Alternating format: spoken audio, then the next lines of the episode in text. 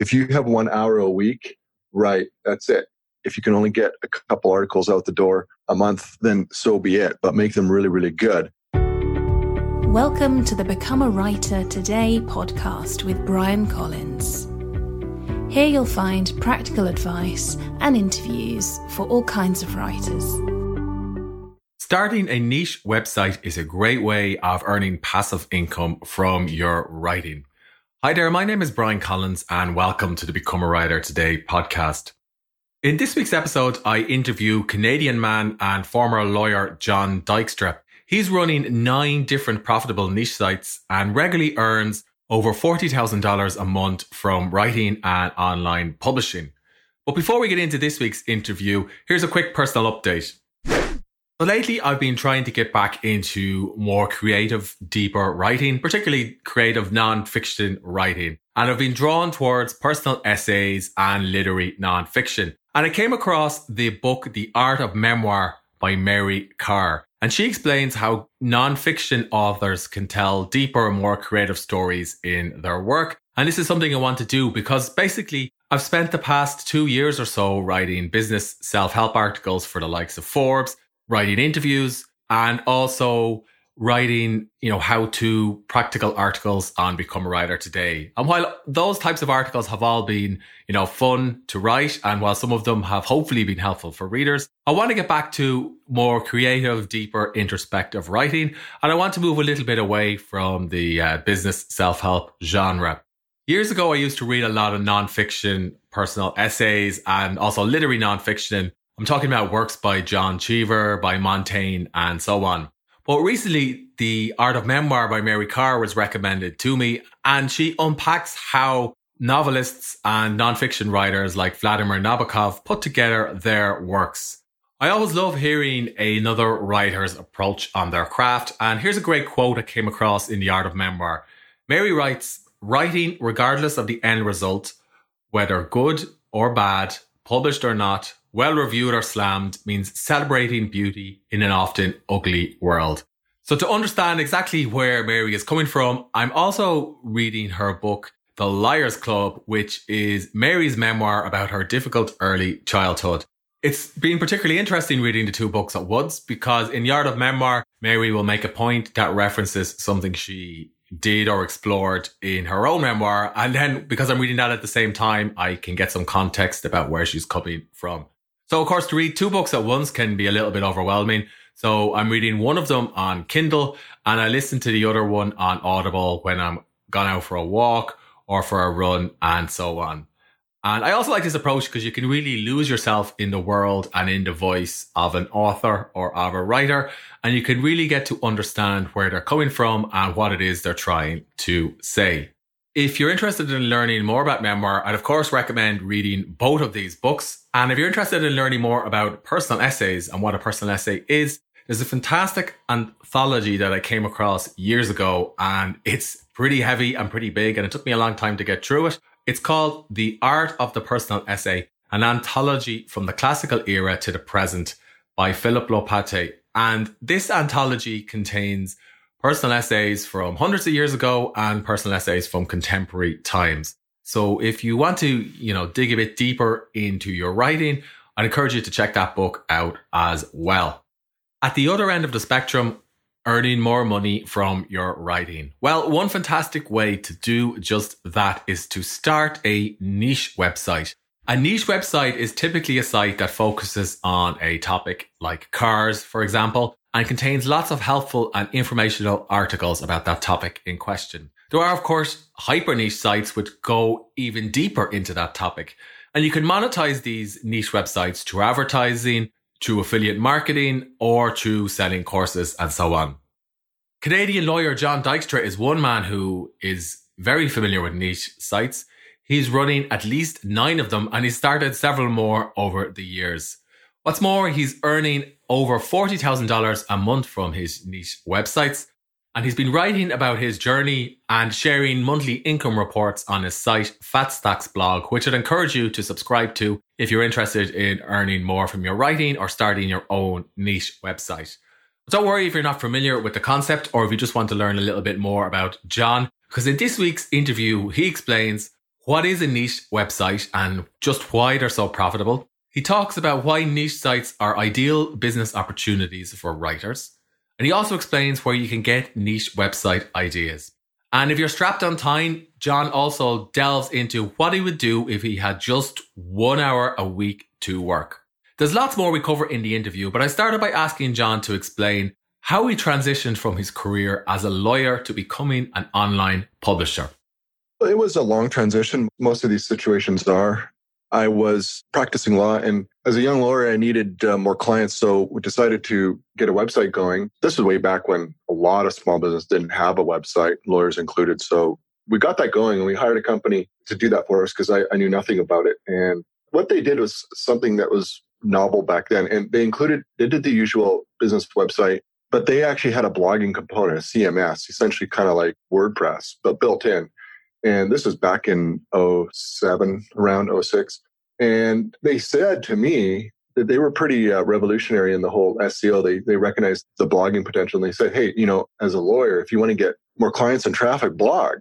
So I started doing that. That's essentially how I got into it. I really liked it. I loved writing about various things that we did with our law practice and just giving information to potential clients. And it worked really, really well. So it grew from there. I started really just enjoying on the whole online blogging aspect, the writing aspect, and of course, the marketing and the search engine optimization that resulted from that.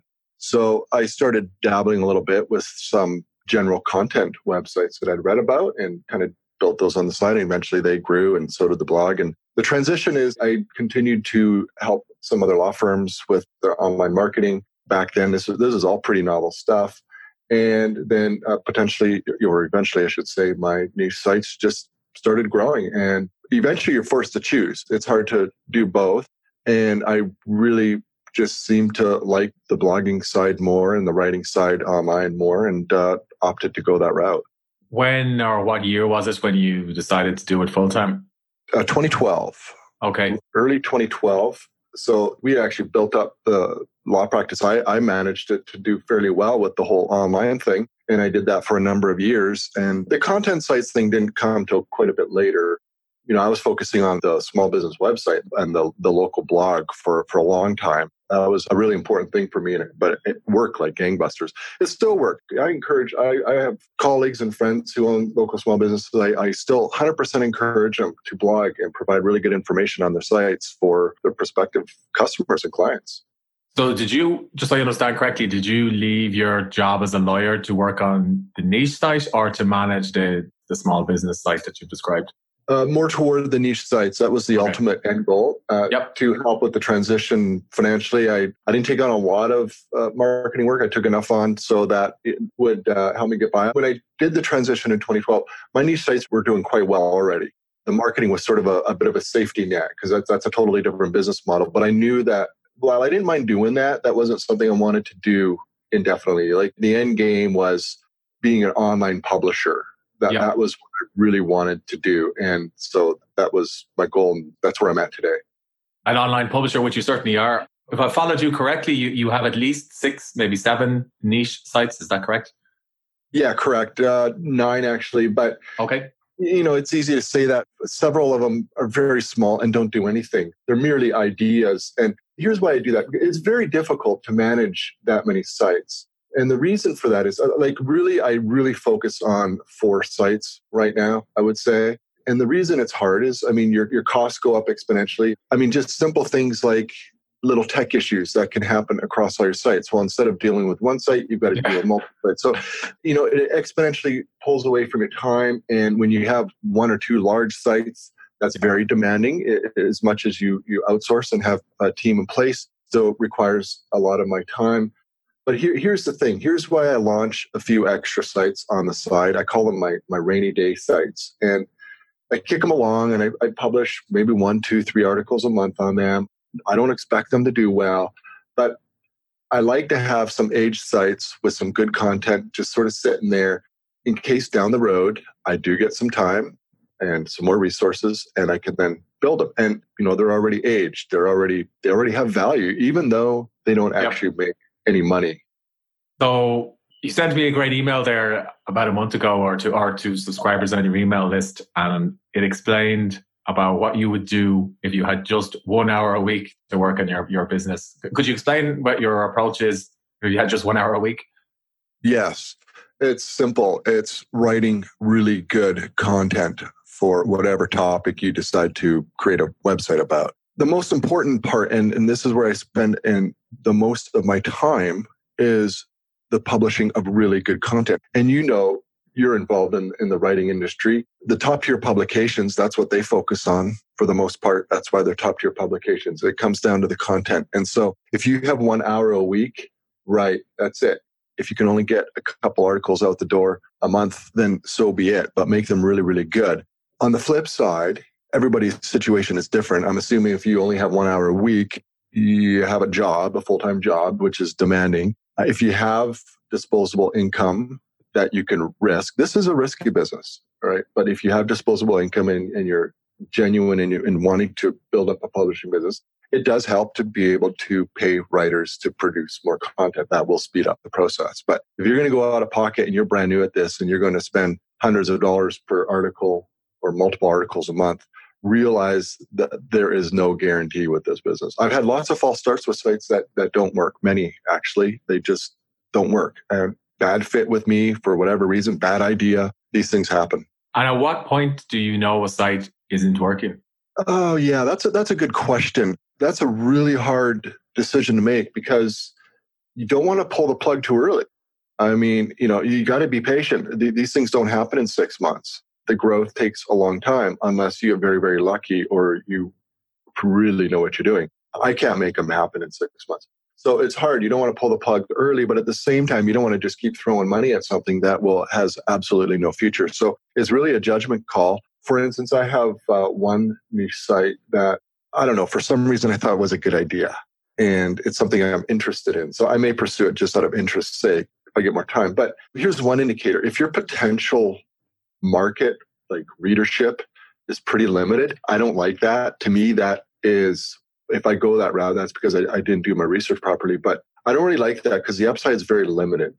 And I prefer to create online publications where there's a huge market, a huge potential readership that motivates me to really want to grow it. And so that's my preference. But on the flip side, there is something to be said for very, very niche, very focused online publications that cover one topic and it covers very much in depth. And at some point, you've exhausted the topics. And you can almost kind of say, well, I'm done with the site and it earns what it earns. It's probably never going to earn much more, but it is a nice little stream of revenue. Maybe it's a big stream of revenue and that's it. So there are those sites too, but my general preference is huge potential market.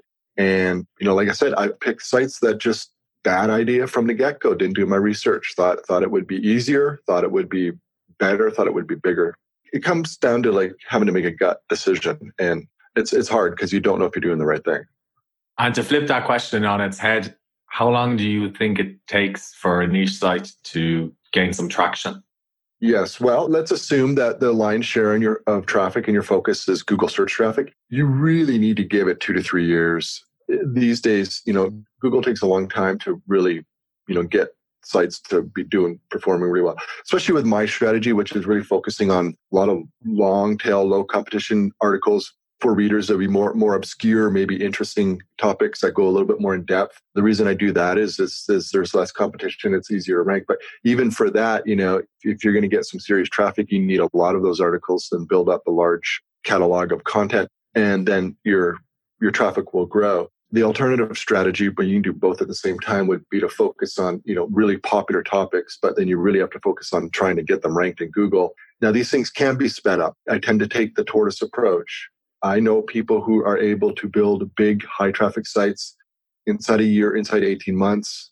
But, they're doing a lot of promotion and link building and attracting links and that sort of thing. So it can be done. It's not my approach. I tend to take the tortoise approach. So, and then there's also the social media factor. I mean, if you are very adept or hire somebody who's very adept on Pinterest, you can make things happen fairly quickly on Pinterest.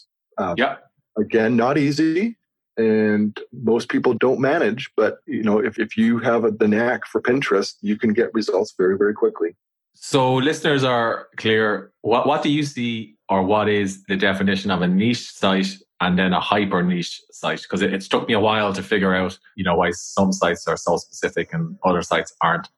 Yeah. Well, this is one of those things that all falls on a spectrum, right? Okay, so, I mean, arguably a site that discusses automobiles is a niche site. Some would argue, well, that's not really a niche. That's like 50 niches inside one site. So it really depends who you talk to. I liken that to a niche site.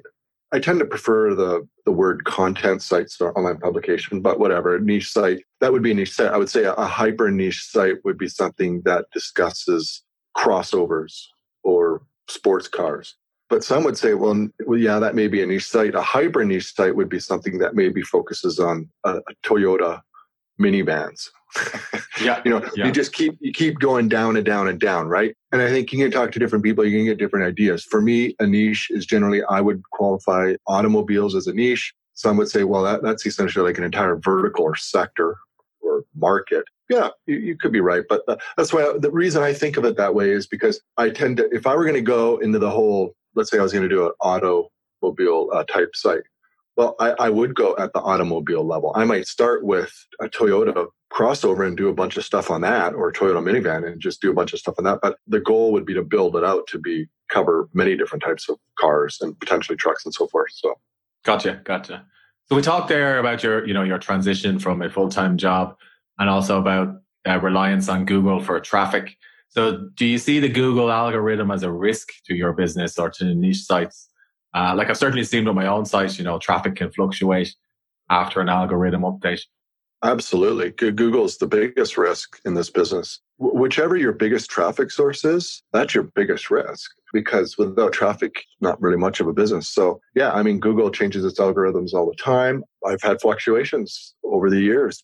Big ones, small ones. And I think anybody who's been publishing online for a number of years have had the same experience. So yeah, absolutely big risk. I think if you are very good on Pinterest and you get a lot of traffic from Pinterest, that's a risk. Pinterest can change its algorithm overnight and there's nothing you can do about it. I mean, look at what Facebook changed their reach big time to brands and pages, business pages several years ago. And people had huge online publications with all their traffic coming from Facebook, and it disappeared overnight. So yeah, I think, there's an argument to be said that, people who buy traffic, let's say your e-commerce sites, they might be a little bit more insulated from the risk, but it's a competitive environment and your costs for traffic will fluctuate throughout the year, over the years, continue to go up to the point where you can't afford it either. So yeah, I mean, whatever your traffic source is, that's your primary risk. So how or what advice would you give to somebody for managing that risk? Well, I'd say diversify, but how do you do that, right? I like to think I'm diversified with multiple websites. In fact, that's the number one motivator for me to invest time and money into additional sites to grow them. And hopefully that, I'll have multiple streams of revenue. But let's face it, all these sites, the lion's share of the traffic is Google. So, okay, Google could change its algorithm where it affects one of my sites. That's in all likelihood of a very likely scenario in the future. If the algo could change to affect all my sites, right?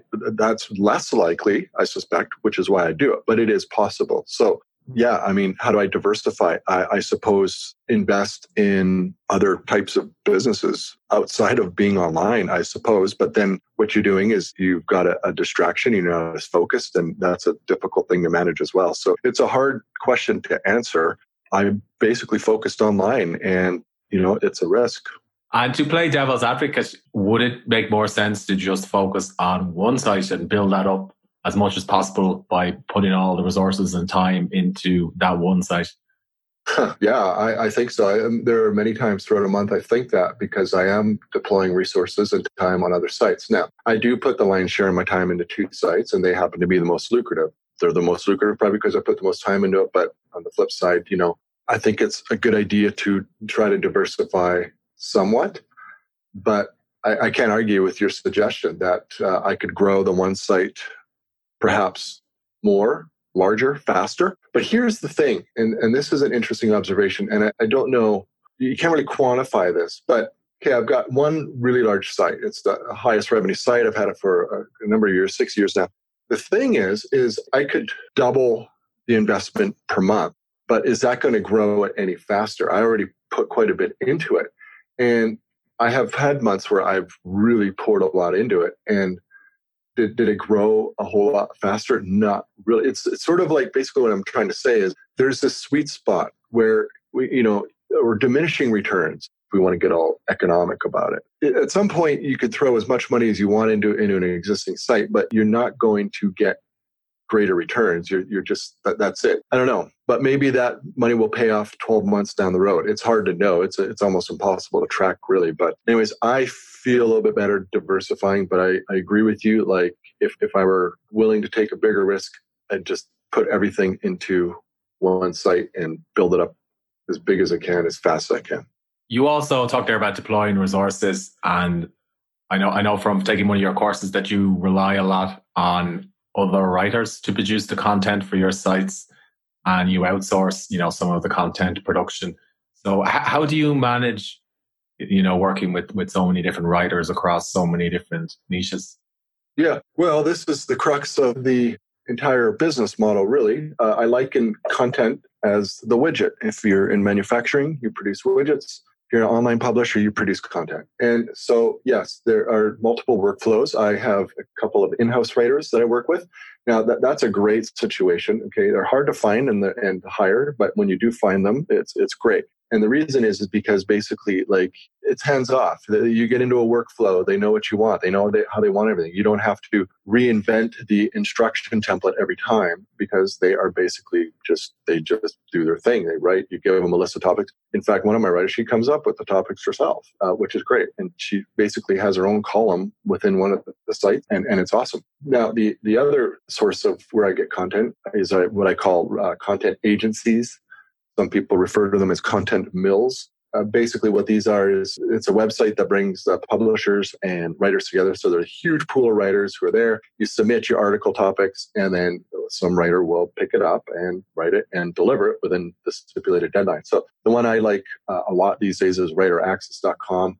I'm a big fan of them. They've got some just absolutely great writers. They attract really, really good talent. Yeah. And then also for, you know, if you go to a much smaller budget, you're willing to spend a little bit of time improving it and doing some editing, Text Broker is good. It's a very economical option, and I still use them occasionally, but I prefer Writer Access. So these are great. I like these content agents because I can literally like order 50 articles at one time. And instead of waiting for one writer to produce them over the course of 2 months, I can have 20 writers pick them all up and deliver them 7 or 10 days later. Yeah.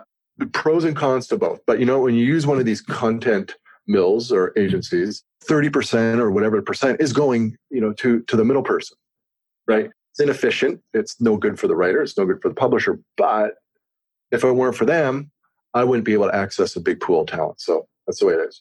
It still seems to take a significant amount of time to fit in the brief and, you know, work with the writer to make sure they're on brief, and then to provide feedback on the article and then get it to a place that you'll be happy with, at least based on my limited experience using some of the sites you've mentioned. Yes, well, that is also a part of the equation I've been working on. So recently, I created a new position.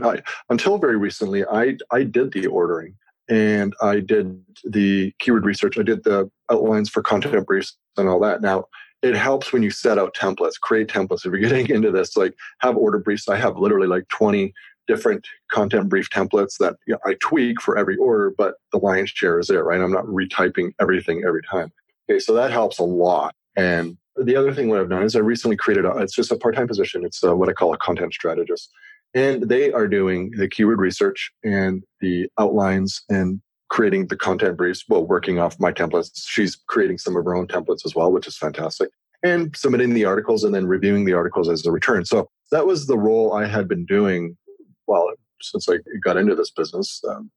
So when I sort of outsourcing writing, that was, I still continue to do that. But recently I was able to hire a very, very capable person to do that. And that's freed up my time to really focus on just trying stuff. I like trying stuff. And that's kind of how FatStacksBlog.com emerged, because I just tried stuff. I started testing how to monetize with display ads. I wrote about it. Started testing with affiliate stuff. I wrote about it. Started testing different types of content and wrote about it. And so I kind of like to tinker and a lot of the stuff I try don't really work out, but some of the stuff I do and it does work out, and then that really helps out my business. So that's tend to what I spend a lot of time doing. But it's been nice getting out of the process. Now, if you're going to hire a content strategist, you're going to have to pay. Don't look for really low cost. You've got to get somebody who really understands this business model, who's done it before, who can do really good keyword research, who can come up with good topics, who is willing to put the time, like understand how to create an excellent outline. The quality of your article is directly related to the quality of the instructions you give the writer.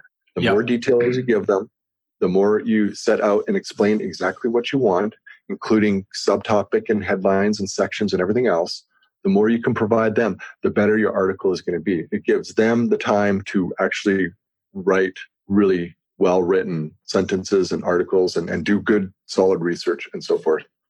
Did you find a content strategist on Upwork or through some other methods? I tried there. I had some applicants. They looked around. I was very lucky. Well, one of these sort of unexpected benefits of publishing FatStacksBlog.com and having an email readership is I occasionally have advertised a position to the email readership, and there are some very, very talented, capable people who are looking for, a part-time job to work on the side while they are working on their own online publishing business. So that was where I found this person. She had applied for it, and she's worked out really, really well.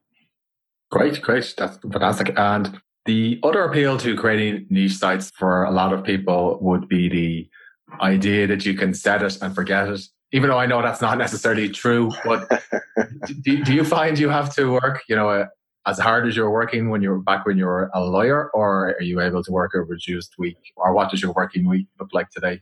Yeah, well, the law is a demanding job, so I don't think I work quite as hard then, but I still work hard, and it is demanding. And could I take a month or two off and still have income? Yeah, I could, but you can't just walk away. It's very difficult to do that. I think maybe if you get to, a couple levels beyond where I'm at, when you have really, really like capable management, like true professionals running things, sure you could, but that's going to cost you big bucks, and I'm not going to do that.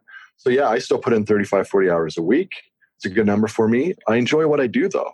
I look forward to coming in and tinkering on my sites and seeing how things are going and coming up with ideas and reviewing the work that's been done and doing interviews like this with you and writing. I still write. I enjoy it. So yeah, I'm involved, but I also like to be involved. Yeah, I've been on your email list for a while, John, and your FatStacks emails. I mean, it's obviously you writing those emails and content because there's a lot of personal insights. So it comes across that you do enjoy the creating content part of the business. But what if somebody has a niche site and it's not a topic that they're overly excited about? Does that make a difference? A little bit. I think it'll make more of a difference if they're writing the content, but I think it can be overcome. I think you can hire writers who are interested in the topic, and you just have to pay, right? Like if you're looking to pay 2 cents a word, it's not going to be good. There's going to be no passion, no enthusiasm, no personality in that content. You pay 6 to 8 cents a word, you're going to get people who have the skills to write interesting, fun, informative content, and you'll see the passion. So you're merely the publisher, you publish their work on your site, and it can be good content. That's what I do. I like that. So where can people find more information about you, John, or about FatStacks? Yeah, FatStacksBlog.com. That's my business blog. It's where I blog about what I do with my online publishing business, what I'm doing, building up the sites and so forth. There's a lot of content. I've recently started a podcast and trying to get a little bit more into YouTube. So it's just me having fun talking about this stuff. Yeah, it's a great name for a site. If I remember correctly, it's based on Breaking Bad. Is that right? Yeah, it is. Oh man, it's a quote from Jesse Pinkman from the Breaking Bad show, which I loved. Great show. Yeah, and let me just see it here. I think I have it on the site somewhere. I put it on there because everybody kept asking me, "Why the name?" I'm like, "All right, I'm going to put a little snippet at the top." So I have it at the top here. There's a quote in one of the episodes. I have no idea which one, but I remember this, and it's Jesse Pinkman. "Going to make some mad cheddar, yo. Cheddar, Mr. White, FatStacks, dead presidents, cash money. We're going to own this." I love that line. So there you go. Very good, very good. Well, it was great to talk to you today, John. Thanks again. Yeah, thank you very much, Brian. I appreciate it. I hope you enjoyed this podcast episode. If you did, please leave a rating on the iTunes store. And if you want to accomplish more with your writing, please visit becomeawritertoday.com/join and I'll send you a free email course. Thanks for listening.